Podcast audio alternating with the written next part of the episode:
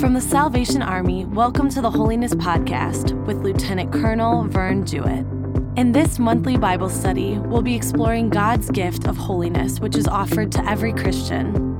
To download this month's study guide, visit us at salvationarmysoundcast.org slash holiness.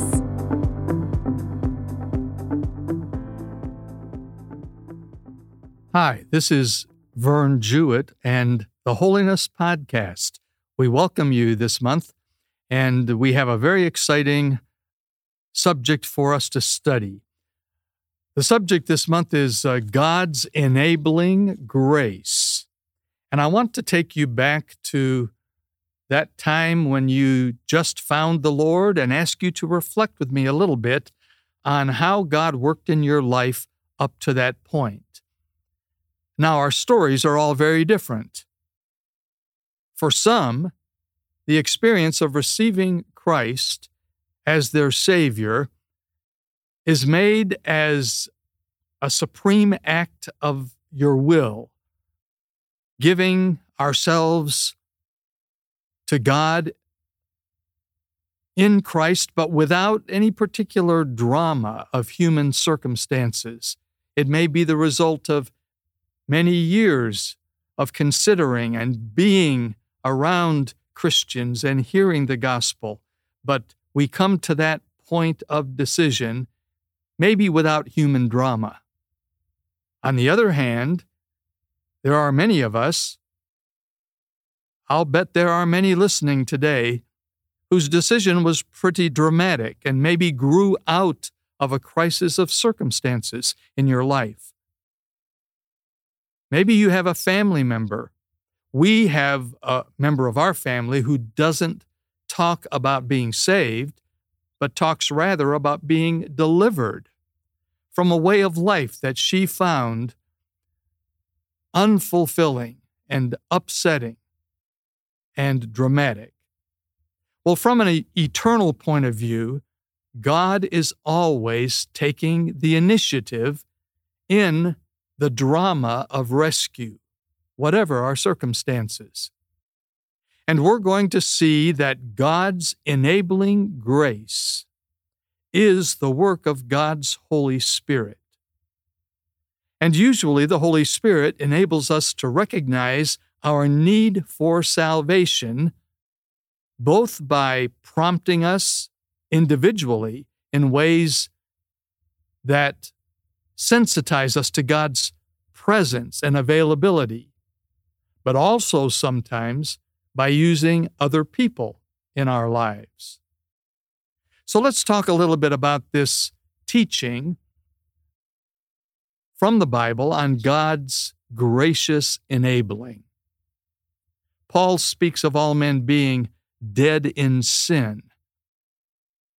Ephesians 2 describes that and teaches us that powerfully that we are dead spiritually unable to act on our own to reach out to God. But you see, God acts first. Salvation is completely the work of God. For Charles Wesley and John Wesley, salvation takes place from the first dawning of grace in the soul until it is consummated in glory and all of it is the work of God. So God supernaturally restores a measure of free will to man. We know this from many scriptures. The first one that comes to my mind is John 1 9, where it describes the word that enlightens every man that comes into the world. Titus 2:11 records for the grace of God that brings salvation has appeared to all men. Romans 2:4 Or do you show contempt for the riches of his kindness, tolerance, and patience, not realizing that God's kindness leads you toward repentance? In each of these passages, we are told that God is working in our lives from the very beginning and prior to our accepting Him as Savior. And then Philippians 2 12 and 13, where it tells us to work out, our, work out our salvation, and we've talked about that before, but then tells us it is God who works in you to will and to act according to His good purpose. So we're talking today about a God who is always going before us and has always gone before us. There's a prayer, I don't remember it specifically, but I've heard many people pray it over the years God, be ahead of us, be behind us, be above us, be below us, uh, be before us and after us. That's a perfect description of the way God is always at work in our lives and going before us. Now, a simple, wonderful reality of the gospel is based upon this wonderful theological truth. Now, let me say a word about this. We usually don't get directly into theology, and we're going to do that into uh, systematic or formal theology. We're going to do that for just a moment uh, during this podcast. But I've heard many versions of this statement over my 50 years of ministry. People saying things like, well, I just love God and want to serve Him. I don't really care about theology. I'm not a theologian. Well, I always stop for a moment and say, What is theology? The definition of it is knowledge of God. So if you want to know and love and serve God, then yes, you are a theologian. In fact, that's one of the primary uh, purposes and experiences of your life. And so we've been talking and introducing the idea of enabling grace, God coming to us beforehand, always moving before us. Some of you undoubtedly have thought to yourselves, well, that sounds like another theological term which I have heard, which is very important in the study of theology. And that term is prevenient grace. Now, let me say up front God's enabling grace is God's prevenient grace. But that is a theological term. And it is a very important term when you consider the two great systems of theology in which the church rests today uh, one is Calvinism, the other is Arminianism, and one of the primary differences is in the definition of prevenient grace. Now, for John Wesley and uh, for Arminius, prevenient enabling grace was the first step. Wesley believed that grace went from prevenient grace to justifying grace, to sanctifying grace, to glorifying grace.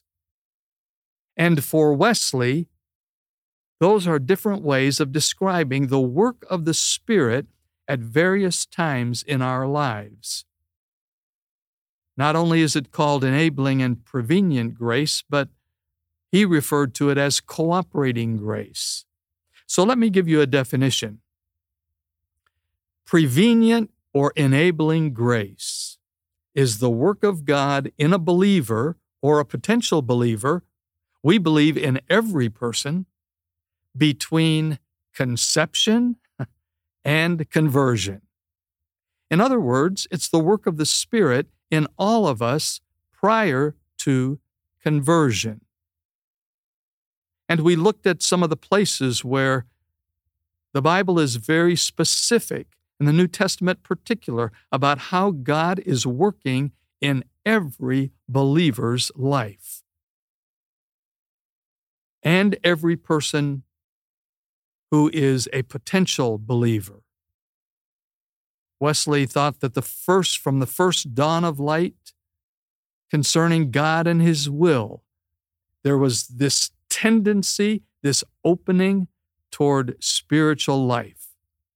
Now, this is one of the stark differences between the two great theologies, and we mention it occasionally because uh, Calvinism and Arminianism, as theological systems, look at holiness very differently.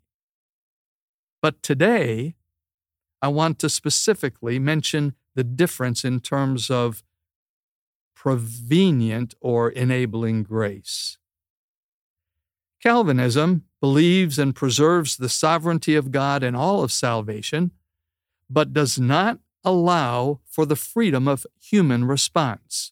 To state it simply, Calvin and most of the Reformed theologians and those who follow his teaching spoke of prevenient grace as that special grace which was limited and available only to the elect, those chosen by God, not to everyone. And, of course, it was irresistible. Wesley, on the other hand, spoke of prevenient grace as a universal enabling grace that was available to all, and it was resistible. A couple wonderful descriptions of enabling or prevenient grace come from uh, leaders in the church and scholars. The New Testament scholar from Great Britain, I. Howard Marshall, says that in every case, it is God who takes the initiative in salvation and calls men to Him and works in their hearts by His Spirit. Salvation is never the result of human merit, nor can anybody be saved without first being called by God. Men cannot, in any sense, save themselves. Now, there's a lot of misunderstanding about the difference between Calvinism and Arminianism uh, at this particular point. But Adam Clarke, a great Wesleyan theologian, said, God gives the power to believe, man uses the power thus given, and brings glory to God. Without the power from God, no man can believe. With it, any man can. Now, this is a very practical doctrine and teaching, which is why I've chosen to talk about it today. And we're going to mention three life lessons that are a tremendous sense of help when we understand them in terms of enabling grace in our own living uh, for Christ every day. But let me remind you of that wonderful teaching in the New Testament that tells us that God wants everyone to be saved. And this is where these great systems of theology come into uh, contrast with one another. Not just an elect few chosen by God, but everyone, Arminianism believes, can be saved. Let me remind you of 1 Timothy 2 3 and 4. This is good and pleases God our Savior, who wants all men to be saved and to come to a knowledge of the truth. A little later in that same book, 1 Timothy 4:10, we have put our hope in the living God who is the Savior of all men, and especially of them who believe. A couple of comments from uh, leading theologians about this truth that kind of crystallize what enabling grace is, and then we're going to talk about these three practical life lessons.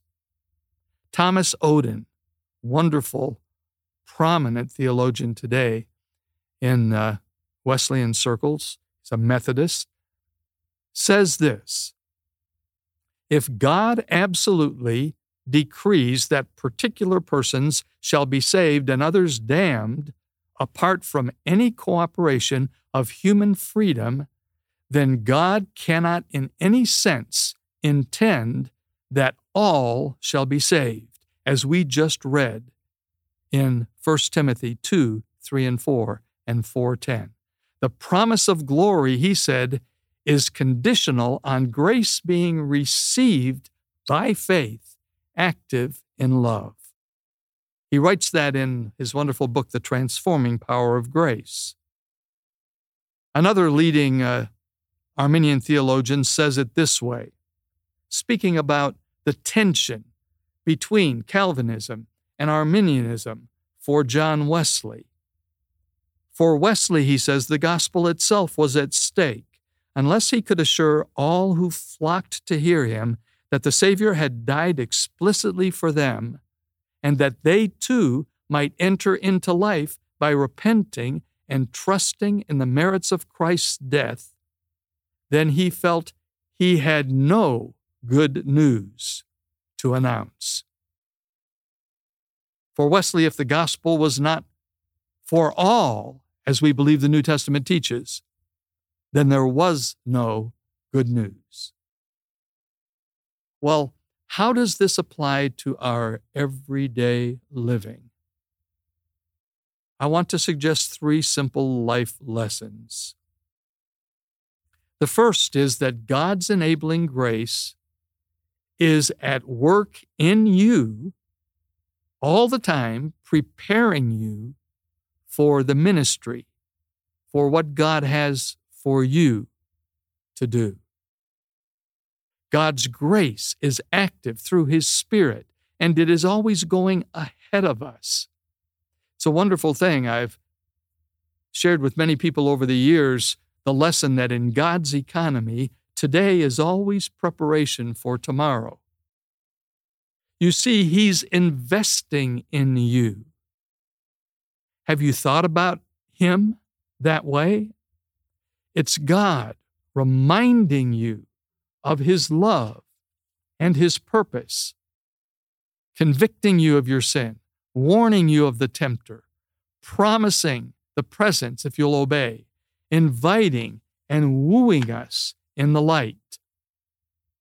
This is all the work of God the Holy Spirit. He never stops.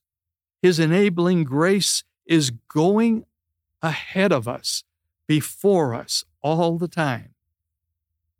Well, I say he never stops. But do we stop listening? So, first of all, God's enabling grace is constantly at work. He is preparing the way. That should be comforting and exciting for us. The second life lesson is that God's enabling grace is at work in others, even at this moment, to prepare people for your ministry and to prepare them to minister to you. Prevenient grace is universal. The Spirit of God is always taking the initiative in the salvation of all of those who will believe. And our task is simply to be faithful to those within our sphere of influence knowing that God has called us to a ministry of reconciliation. He's at work in others for our sake and in us for their sake. I've always liked uh, the story of Lydia. We encountered Lydia in Philippi in the last couple of studies as we looked at Paul's missionary journeys.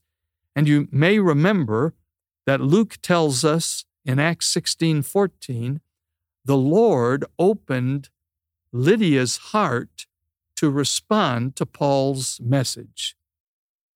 Another wonderful example of the prevenient, enabling grace of God already at work in Lydia, a dealer in purple, preparing her heart to receive the gospel of truth. It is good to know that our ministry is simply to move into the stream of God's already intercession, where God is already at work. We're not in it alone. God, in effect, has delivered the whole world into the hands of the church. That should make us bold. Our God has always gone before us and is going before us now. I want to share a personal example of someone whom God used in my life to bring enabling grace. There was a retired Salvation Army officer whose life impacted mine. As a young adult, I was living in Lincoln, Nebraska, going to college, and as a part time job, two days a week, I drove Major Tula Miller, who was a retired, single uh, officer who lived in Lincoln on her collecting routes. Now, if you're familiar with the Salvation Army, you might know what that is, but for everyone listening, uh, early on, this was back in the mid 1960s, it was a challenge to raise the money for the ministry of the Salvation Army. And one of the ways it was raised was for usually women in full uniform to take the Salvation Army periodical, the War Cry, and go into bars and into uh, institutions and into shops of all kinds and sell the war cry. Really, they were asking for a donation and giving the war cry.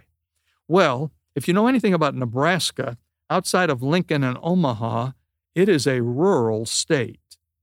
And my job was to drive Major Tula Miller out into the rural areas around Lincoln. And we would go each of those two days for five or six hours. Many times we were going from one grain elevator to another because there were very few towns, but the grain elevators were the meeting places where the social interac- interaction took place. Uh, in the midst of the corn and wheat and milo fields of Nebraska, there would be these grain elevators with people always there, and I would pull up. She would get out and go in and greet everyone. I realized that this quiet, lovely woman labored in the quiet, non public areas of Salvation Army ministry. She had been given appointments, many of them during her active service, where with women who were unmarried mothers, and she was appointed to minister at Salvation Army homes where they would come and have their babies and afterwards uh, often put them up for adoption. She was not a, a, a very public Salvation Army officer working behind the scenes. But Major Tula Miller, as I was with her, those days, many, many hours, had a powerful witness with her life, her faithfulness, her beautiful, open, affirming spirit. So let me get close to home for a minute. Where would you be in your spiritual life without the influence of that special saint? Perhaps a mother or father, a neighbor, a godly man or woman down the street or in the church or a school teacher or pastor, used of God as a means of grace for the moving of the power of the Holy Spirit in your life. Where would you be? Would you have a saving relationship with Jesus were it not for others? You see, it's a wonderful life lesson that describes what is happening all the time, God's enabling grace is at work in others, even at this moment, to prepare people for your ministry and my ministry, and to prepare us to minister to them. The third life lesson is kind of a conclusion to our study. Because God is already and always at work in our lives, it is our ministry as Christians to move into God's ongoing, already there intercession. This is a great truth that I think we all would say, Yes, I believe that and I know that, but maybe it's not as conscious in our living as it should be. You and I can do what we do because of God's enabling grace. God has always gone before you and is going before you. There's a wonderful hymn out of the Wesleyan tradition that is sung in all churches, written by Charles Wesley. Uh, it's a famous Arminian hymn called And Can It Be? Many of you will know that uh, people respond particularly to the third verse in the context of what we've been studying today of this wonderful hymn. These are the words. Charles Wesley says, Long my imprisoned spirit lay, fast bound in sin and nature's night. Thine eye diffused a quickening ray. I woke, the dungeon flamed with light. My chains fell off, my heart was free. I rose, went forth, and followed thee. That's all about enabling prevenient grace. The quickening ray, as Charles Wesley puts it, awakens the prisoner lying helpless in the dungeon of nature's night and breaks off his chains or her chains so that he or she can rise up and follow Christ. You see, there is no hint in Arminian theology of salvation that we are righteous by works. All good comes from the grace of God. God has always gone before and is going before now. The question is will we act upon his leading? back to where we began. Our lives are a story of God saving and rescuing us. That drama of rescue is ongoing in our lives, and God is always taking the initiative. God's enabling grace is the work of His Holy Spirit and He enables us to recognize the need for our salvation. He prompts us individually. He uses other people. He prepares us spiritually to affect the lives of other people.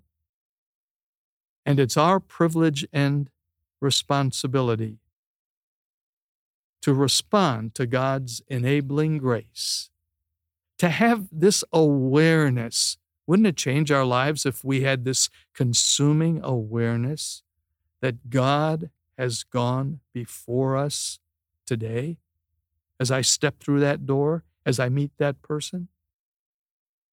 We never go alone and we never go unprepared because God goes before us. Well, that is the wonderful teaching of God's enabling or prevenient grace.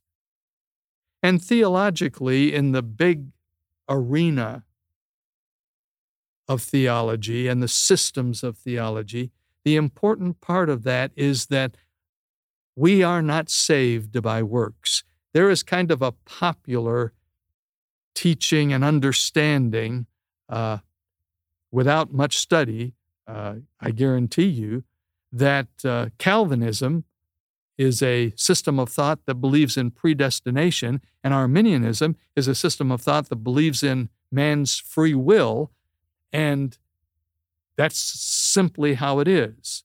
And that, that is not true. In fact, it is an amazing thing how many Calvinists have a good understanding of God's free will, with perhaps a different definition of it, and how many Arminians affirm. In fact, Arminius and Wesley and any prominent theologian in the Arminian tradition today would affirm that we believe in predestination as Arminians, but we define it differently.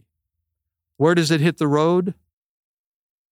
Well, it struck me a few weeks ago that where it hits the road is our understanding of God's enabling and prevenient grace. Most historians would say that the greatest contribution of John Wesley,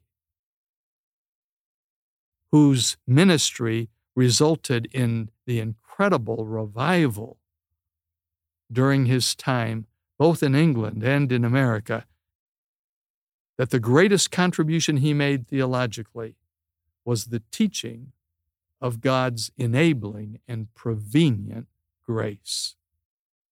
I hope this has been encouragement and blessing to you. Remember, as you go about your life today, that you're not stepping into any situation or meeting anyone for whom God has not already paved the way and been active in preparation. His grace is indeed marvelous and wonderful. We'll look forward to sharing with you again next month on various topics related to the call of God to live holy lives, which we can do not by our own power, but it is a gift of God through the presence and power of God's Holy Spirit who lives in us. We'll look forward to seeing you next month, and until then, the Lord bless you and keep you. Thanks so much for listening, and we'd love to hear from you. Share your thoughts, questions, or prayer requests. Visit us at salvationarmysoundcast.org slash holiness. And if you're enjoying this Bible study, share it with a friend. They can subscribe wherever they get their podcasts.